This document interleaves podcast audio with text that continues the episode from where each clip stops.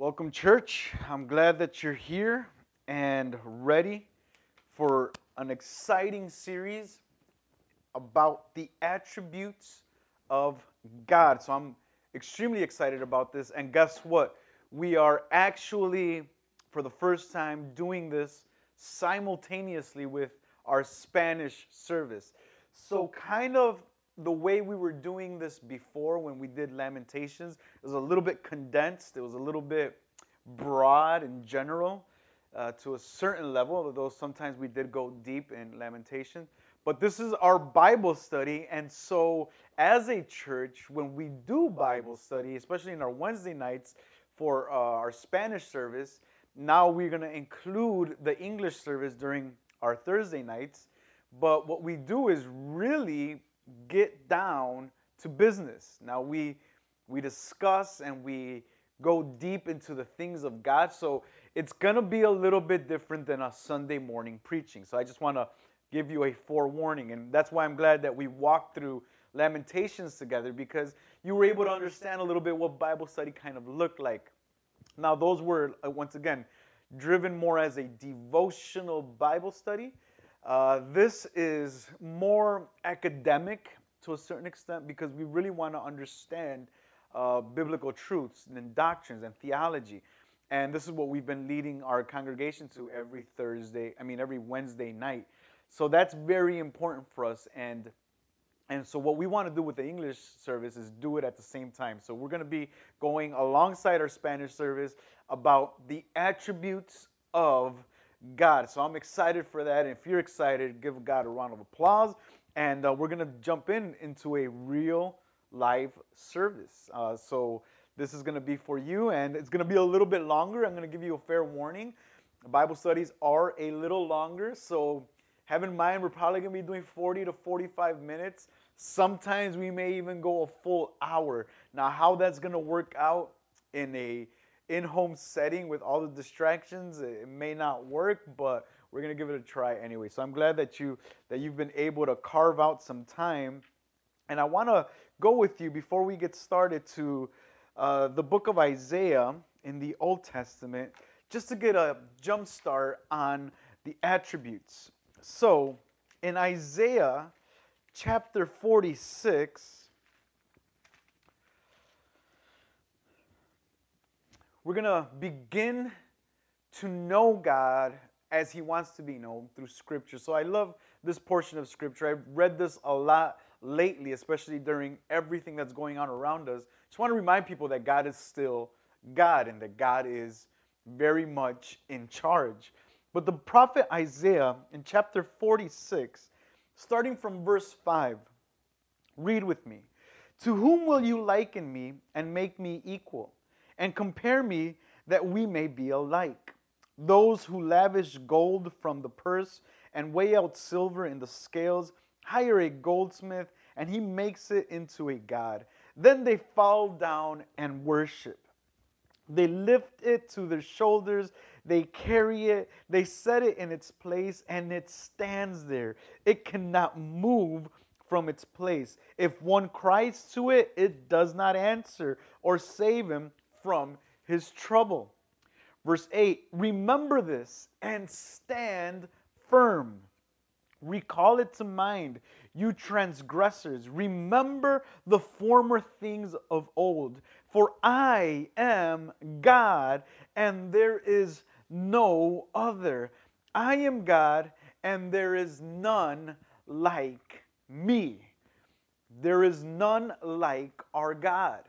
And that is for the Christian and for the person, for the son and daughter of Christ, of God, that is important because nothing else in this world will compare to the grandeur of our Heavenly Father.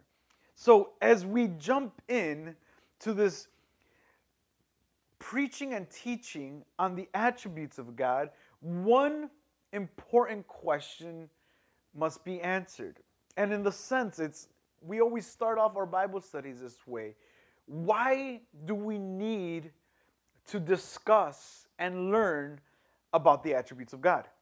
Why do we need to know theology? If you think about it, theology at its very core sometimes it's generalized to just speak about everything about biblical uh, aspects and doctrines, but in reality, theology is theos. It's talking about God. It's the study of who God is and what He is. And so, why is that important? Why do we need to do theology? Why should I be preoccupied with theology? And why should the church submit itself to long and extensive moments in studying theology? Those questions and that particular question is very important. And that's why we have mentioned during various teachings that it does not fall on us, or any human being for that matter, to develop our own understanding of who or what God is. If that is the case, like in many circles, and this happens a lot, we would develop or create a God like us. Primarily because we can't think of anything higher than ourselves. We are limited intending to define an unlimited God, a God without limits. And so, very much during our time and during throughout the course of history, people, humanity, have tried to figure out God for themselves. And therefore, we have a vast amount of religions. History has taught us that the nature, that nature itself, even looking at the sun and the stars and the moon and the trees and the flowers, that in itself is not enough to teach us who God is. Especially, we can see this come to mind uh, studying the 16th century and the Spanish invasion of the Americas, or what they called the New Spain or the New World. The Spaniard missionaries tried to impose their concept of Dios, of God, into the minds of the native people. To them, Dios, or, or God, was simply in addition to the many gods that they themselves served. To the native Indian people, the Catholic God even was absurd. And, we, and you say, why? Well, it was absurd to them because it was a statue. Many times they would bring over from Spain and from Europe their images and their idols, and they would point the Indians to these idols and say, This is God, and God is all powerful. And for the native Indian mind, that didn't make any sense because it was man made. See, what the Indians thought God was, uh, was represented in nature, in the sun. The sun gave off a warmth and, and, and gave light. The rain, so there, God must be part of the rain because it, it gives and it nourishes the land. And so they thought that God was depicted, or the multiple gods were depicted through the actions that they did. And so the Catholic God that came over from Spain was really just an addition and really nothing important to it. So they had a difficult time converting them as missionaries. So they were accustomed to this concept of polytheism, multiple forms of God or multiple gods all around them. And this was foundational to them. So they began to idolize these gods in various forms. And that's why we get the depictions in, in the Aztec calendar and, and in a lot of uh, artifacts that have been discovered from the 15th and 16th century. It's, it's incredible what they thought God was.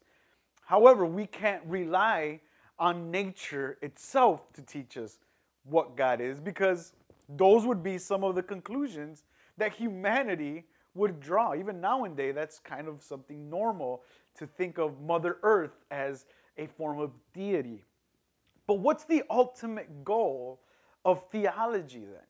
What is our mission in the study of theology? And, and th- this serves as an introduction to what we're going to be doing for the next couple of months, possibly, maybe even a year, to discuss the attributes of God without really understanding an introduction to concepts of God in, in, in postmodern and modern day in the modern day is will become rather difficult. So we need to understand how various people have approached this single question.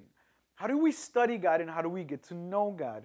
For us, the ultimate goal in this study is a, a, a multiplication of the son and daughters of God, of the church in the area of worship.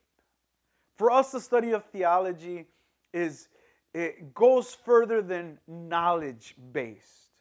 For us, the study of theology is really getting to the core fundamental aspect of worship. That is our primary goal. That is what we want to see happen in your life. If you're part of Vida Abundante and you call Vida Abundante your church, part of this Bible study, my, my, my main mission isn't to feed you knowledge. You could go to school for that. You could go to seminary for that. It, it isn't knowledge only that we want to provide. It is what happens when we, with that knowledge in our spirits. This is why part of discipleship is so important and Bible study is so important because it feeds the soul and it provides the soul a deeper understanding of who the God of the universe is. And what that reproduces is worship, a profound sense of awe and giving God worship. That, my friends, is what we really want to achieve during this time together. And even in on Sunday morning. So, so we are hardcore into doctrine and theology ultimately because it modifies and it forms our life. And so I want to give you some introductions to worship in this sense be, before we go any further. And I may be biased, but one of my favorite theologians of the 16th century is John Calvin. Not because of the, the, the name that he has and the movements he studied, but once you go beyond the surface of John Calvin and, and what many consider Calvinism and all these other streams of theology that have come from Calvinism, once you go beyond that surface and you discover his writings and the way he pastored and ministered in, in the 16th century Geneva, it, it becomes rather clear who he thought he was before a great God. And so John Calvin opens up his magisterial work that is called the Institutes of the Christian Religion. This is basically uh, volumes or two big volumes of his thought and belief system in, uh, according to Scripture. So he wrote it all out and systematized it for, for the church so it can educate the church on everything God. So that's important because in these institutes, as a systematic theology per se, John Calvin points the reader immediately to the glorious God. In the first couple of pages, if you have a version of the Institutes of the Christian Religion, look it up or even go online. I think they have some PDF versions available. But the first beginning chapters and the first beginning pages of, of the book are incredible because they draw our attention directly to the glory of God. Here is what Calvin understands one must know themselves in order to fully know God and understand God. This is so because the grim reality of who we are in comparison to the majesty of God is stunning. And you and I can, are, can very much advocate for that same thought. Myself, my life, in comparison to God, uh, in reality, there is no comparison. But he says, I love what he says. I'm going to be reading several of his portions from the Institutes to hopefully pique your interest so you could probably pick up a, co- a copy one day. He says, Our very poverty better discloses the infinitude of benefits reposing in God. The miserable ruin into which the rebellion of our first man has cast on us especially compels us to look upward. End quote. He also goes on to say, accordingly, the knowledge of ourselves not only arouses us to seek God, but also, as it were, leads us by the hand to find him. End quote. This, for Calvin, ultimately leads to worship.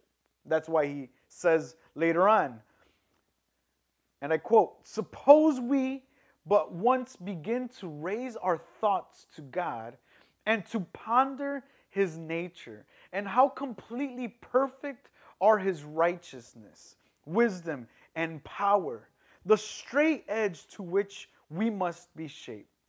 Then, what masquerading earlier as righteousness was pleasing in us will soon grow filthy in its consummate wickedness. What wonderfully impressed us under the name of wisdom will stink in its very foolishness. End quote. So, therefore, for Calvin, the knowledge of God ought to, and I quote, arouse us to the worship of God, but also awaken and encourage us to the hope of a future life. End quote. What the reformers like Calvin understood was that worship in their day needed to be reformed, needed to go beyond superstition, as Luther would say, needed to go on magical practice, as Luther would say. And, and Calvin identified this in the Roman Catholic Church as, as being a, a liturgy of superstition, something that seemed on the surface to be emotionally driven and magical, but really had no essence. And so, what the reformers did was begin a complete reformation of what the church understood as worship. Now, you ask yourself, what does that have to do with anything that we're going to be studying about? Well, the concept here is when the church doesn't know their God, when the church doesn't know theology, it deviates from the teachings of Scripture. So, if you understand the Reformation of the 16th century, and you realize that the reformers were calling out not only a correct form of worship needed to be reformed, but all of this corrupt uh, issues in, in the church needed to be reformed as well. People were selling uh, the to profit money for the church. They were selling practically their souls in, in indulgences. Uh, it, there's stories that priests and bishops they would not even live or be in their church for an extended period of time. They were off in their vacation homes during most of the year. They were absent from their parishes. It's incredible what the, the vast majority of things that needed to be reformed in the Roman Catholic system because they didn't understand who their God was. And so when the reformers come into the picture, they need or they see a need for reform in worship because the church didn't know who they worshiped. It didn't know who their God was. And so, therefore, the liturgy gets reformed and reshaped into word driven. That's why they needed to hear the, the word of God constantly. The, their, their, it was proclamation driven. So, the preaching of the word was done consistently. It, it was focused on the sacrifice of Christ. And that's why Calvin would argue that we needed to do the Lord's Supper every time the church met the council in Geneva didn't allow it at the time, but it was an advocacy for doing it consistently because it was bringing to memory what Christ has done. So it was word centered, proclamation centered, and Christ centered. As they celebrated the Lord's table as much as they could, and they put the Lord's table at the end of their liturgy at the end of their worship order. And this was done in order to allow the congregation to properly respond to the work of Christ in adoration for what Christ had accomplished. So you see in in, in the reform circles in, in Zurich, in, in Geneva, in, in Wittenberg, it, it, was, it was a reformation of worship because they knew who they were worshiping and what he had done through Christ. This is important, friends. The worship order isn't just arbitrary. It isn't pastors sitting down saying, hey, what's the best way we can do church? Hey, this seems cool. Hey, that seems interesting. Hey, what if we add this? It, it goes to direct the person to God and to give God proper worship. So the finished work of Christ was at the heart of the Reformation. And so praise and thanksgiving was a natural response for the worshipers. Solus Christus, or Christ alone, in the heart meant soli Deo Gloria in the lips or on the lips. To God alone be the glory. So, friends, as we dive into the study of God and the attributes of God, Soli Deo Gloria is at the core. Give God glory because we know who we are, first and foremost, before a great God, and we know what He has accomplished through Christ to give us that motivation of proper worship. So, throughout this study, some of the topics of discussion or conversation we will be having, and this is just to prepare you to, to know what we're going to be talking about. Like I told you at the beginning, it's going to get academic, but again, our mission is proper worship. So, some of the topics we'll discuss, and this isn't exhaustive, but it will cover some of the areas. Per, for example, will be on the modes of theism or how people have approached understanding God. Uh, there's classical theism as well as process theology and what those mean. Uh, this is just an introduction to pique your curiosity, but to keep you engaged on the issues that we're going to be discussing. We'll also talk about God throughout history, in the modern period and in the postmodern period. What did Descartes uh, bring to the picture that is so interesting? What did the Enlightenment do to the concepts of God? What did the scientific revolution do for the understanding of God? So this becomes critical thinking as a churchgoer and as a church member to understand this and to know this so that once again you are before a great God worshiping the true God of Scripture. And we'll culminate or we'll finalize our study together going through the vast attributes of God. The whole purpose of this is to discuss the attributes of God because they're details of who God is and what He has done and what He is doing in our very lives. And in most cases, I'm not going to get in it here, but I like this lingo of communicable attributes and incommunicable attributes. Now that may sound a little weird, but communicate I like that that terminology because the way there are some attributes or distinctions about God that he communicates to his people in the sense of sharing them with his people. Per, per se, God is love, so he requires us to be loving. God is holy, so he requires us to be holy. But then there's another set of incommunicable attributes, and some theologians have dissected three areas, but we'll focus on two major ones, uh, which is communicable attributes and the incommunicable attributes. And this incommunicable attributes are, are things that God doesn't communicate or share with his creation. For instance, his omnipresence, he doesn't share that with us because none of us can be omnipresent or, or omnipo- uh, omnipotent, which is all powerful.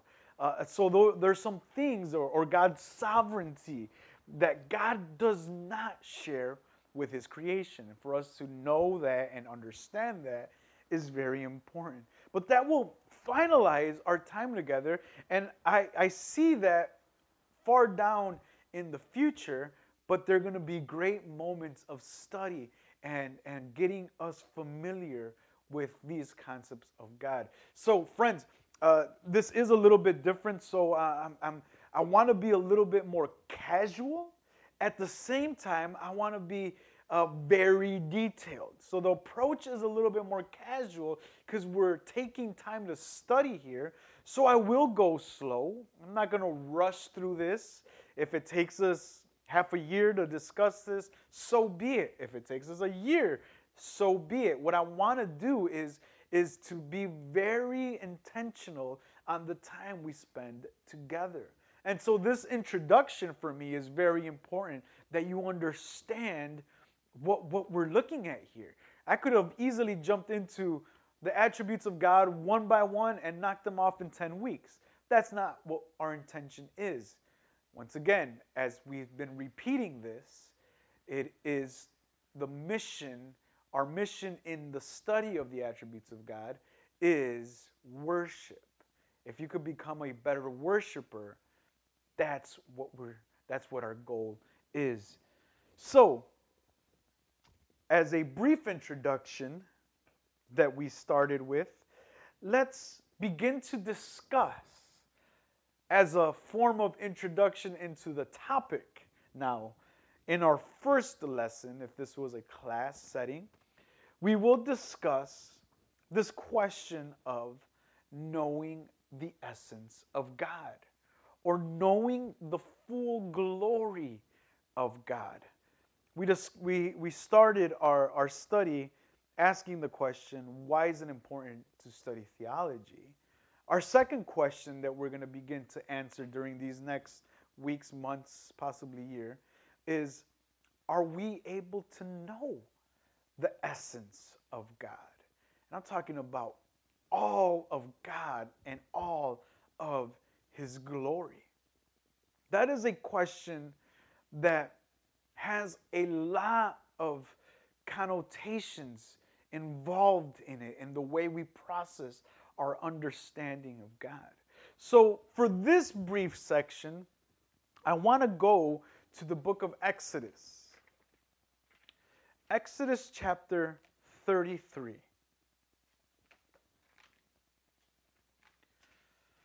Now, in Exodus chapter 33, we have Moses before God. Now, there, it's happened before. Is not the only time in the book of Exodus that this happens.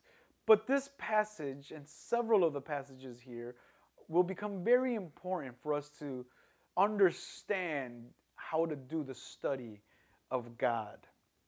So, in this case, if you look at Exodus chapter 33, uh, we'll, we'll zoom in on verse 14 we'll go through the context as we develop this further down in the weeks.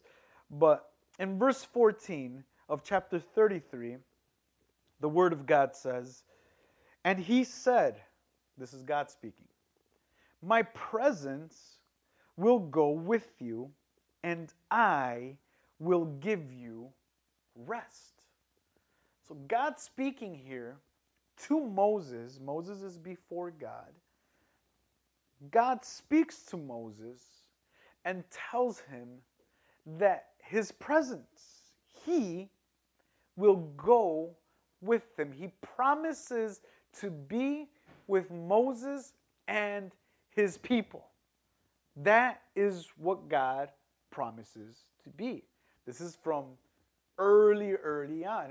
We see this in Abraham's time too, but but but to focus in on Moses a little bit, uh, it, it, focuses on a supreme promise. In, in the early chapter of Exodus, like in, in chapters 3, God identifies himself as I am who I am, or I will be who I will be, meaning that he will stay faithful to his covenant promises. He will be their God. That is who God is. Yahweh, the Lord, is I am who I am, or I will be who I will be with his people to promise and to make a covenant of being present. So I want you to understand that right now. If you can highlight that, if you can write that down, realize that God's presence is promised. That's the whole goal. God with his people, God with Moses and his people. This is who God is a God who is willing and is revealing himself to his people. What I love about this verse is that this word presence always catches my attention. In, it catches my attention because the Hebrew word for presence is panech or panech. And, and that literally means face. It's the noun for face or the front of something or the head of a figure. So, what's interesting to me is that in most of the cases that God says, I will be with you or come before me, he is talking about his face, which brings up a ton of questions, and we'll try to answer them as, as we go. But this again demonstrates to us the proximity. God is near, so much so that if God really did have a face, we'd be able to see it. So it eliminates this concept immediately for the Christian. When you begin to read the Bible, you begin to understand that God is near. That God is not a distant God, as a deist would claim. That God is not far off in the universe, relaxing, doing nothing. God is near. He is close. His face will be with Moses.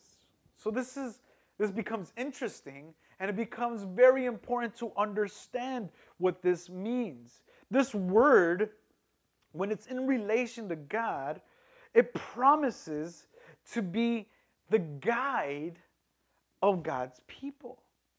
We could literally translate this to say, My face will go with you. It is also used as a subject to a divine action or God's actions. I love what it says in Isaiah chapter 63. Could write this down because I'm going to be reading a ton of scripture, so just write this down. Isaiah chapter 63, verse 9. In all their affliction, he was afflicted, and the angel of his presence or his face saved them. In his love and in his pity, he redeemed them. He lifted them up and carried them all the days of old. This is what God does. That's what the presence of God does. That's what the face of God does. It saves its people. So the presence of God is a saving presence. His presence or panecha also represents hope. In Psalm chapter 4, verse 6. There are many who say, Who will show us some good? Lift up the light of your face upon us, O Lord. This face here represents hope, a shining of hope before the people of God. Israel was called to be before the Lord. His face was to be their place of worship. So, in the proximity of God to his people, being in that realm of his presence, it was for the sense of worship. It was for the beginning of what we know today being caught up in the presence of God in worship.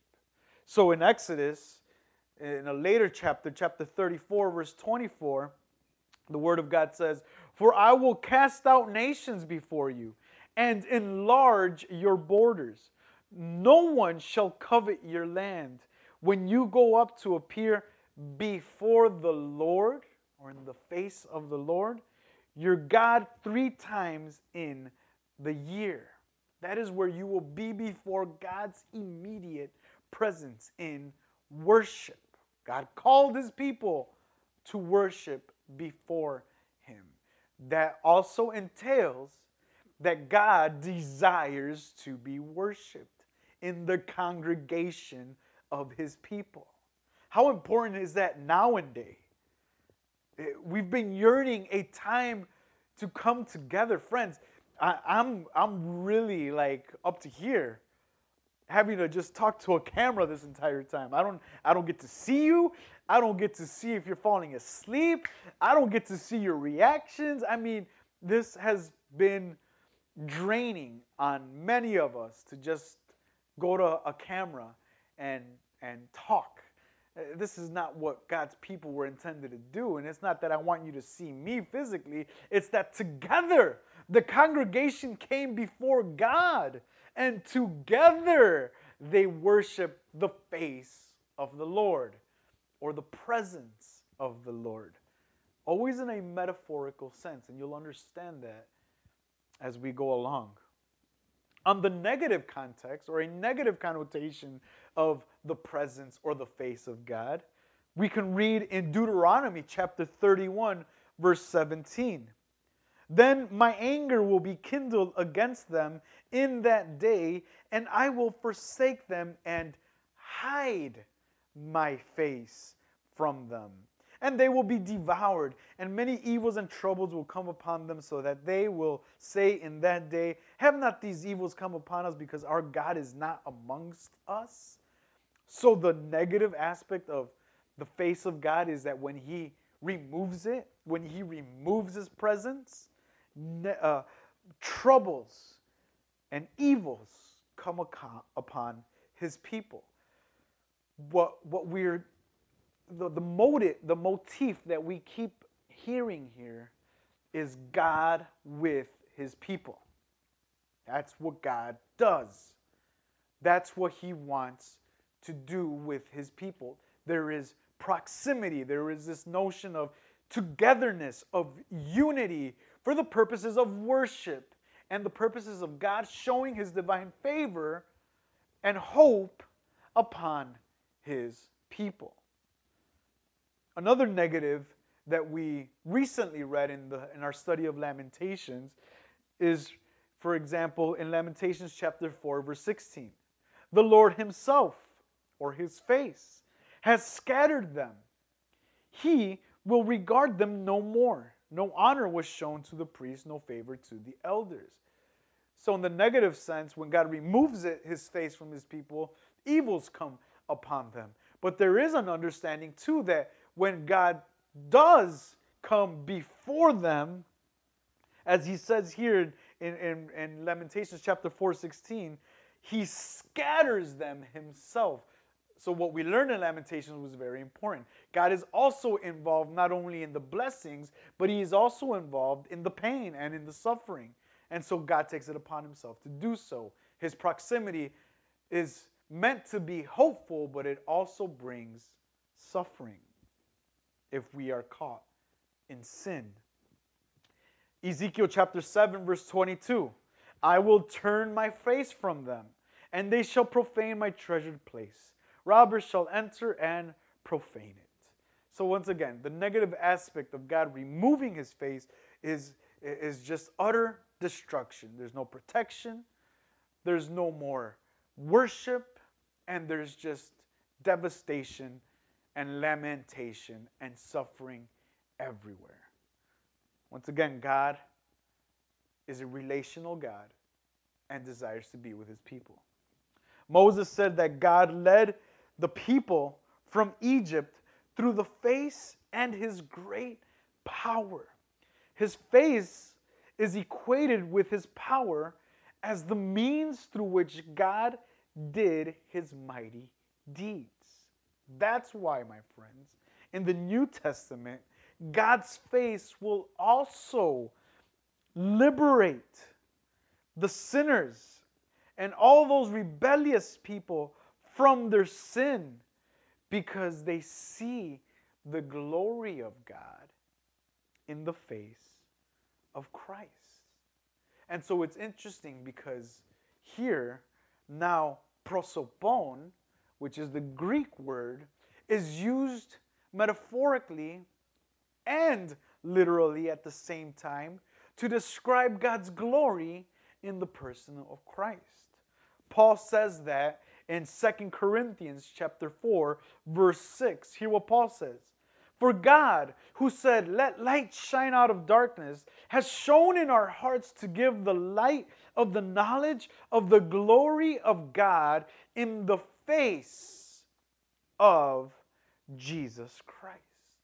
So, the God that was with his people in the Old Testament, the God that walked with his people in the Old Testament, the God that provided freedom and fought and protection and, and, and was with his people, the God that demanded worship from the people and, and therefore saved his people, is the same God in the New Testament now shining his light through the face of Jesus Christ. So once again, humanity, the people of God, are saved by the face of God or the presence of God in Jesus Christ now in the New Testament. What the word ultimately represents, then, friends, to close this part off, is God's relationship with his people. God is never distant, nor is he preoccupied with other more, quote unquote, important things. He has promised to be with his people because he is a relational God. And so in Genesis chapter 32, verse 30, so Jacob called the name of the place Peniel, saying, For I have seen God face to face, and yet my life has been delivered. Friends, the word face, Peneja, teaches us he is able to be known. Our life, therefore, must be characterized and formed, shaped, modeled by our proximity to his presence. And so, friends, in Christ, there's only one level of proximity. We're either in or we're out. And so, as we study theology and the attributes of God, this is who your God is. This is what your God wants. And this is what your God has designed. He has shown his face upon Jesus Christ. And so, therefore, his creation is saved by looking upon Jesus. So, come into this study, friends, with this deep understanding that God is relational and therefore deserves our worship. Because when we measure ourselves in comparison to our great God, we fall very short. So, guys, that was the introduction to our series in the attributes of God. We haven't, we're, we're about halfway through the introduction, so we're, we're still not in our complete study, but hang in there. Once again, it took us a while to get through Lamentations. It's going to get us a while to get through all of these attributes. But I'm glad that you're signing in. Invite your friends and, and just spend some time together learning and discussing what God is according to Scripture. I'll see you here next week, same time, same place, and hopefully one day present. God bless.